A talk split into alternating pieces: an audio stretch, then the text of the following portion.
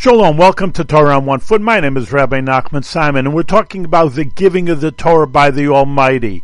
So the Almighty is going to talk to the Jewish people, and it was talking to who first? It says the Beis Yaakov, the house of Jacob. What does that mean? We need the Rashi, and the Rashi says he talked to the women first before the men when he gave the Torah. Why did he do that? Well, if you remember the creation, the Almighty said, "Don't eat from the tree of from, in the beginning." Beginning of the Garden of Eden, he talked only to Adam, the man, and he gave over the idea to the woman, but it didn't help, as we know, because she didn't get a direct order from the Almighty. And the Almighty says, I learned my lesson. From now on, I'm going to talk to the women first, and they'll keep their men straight and be sure they do the Torah and the mitzvah. So that's why the women were given the Torah first, that they should learn the Torah as much as they can and do the mitzvahs and keep their whole family on the track of Torah the mitzvahs.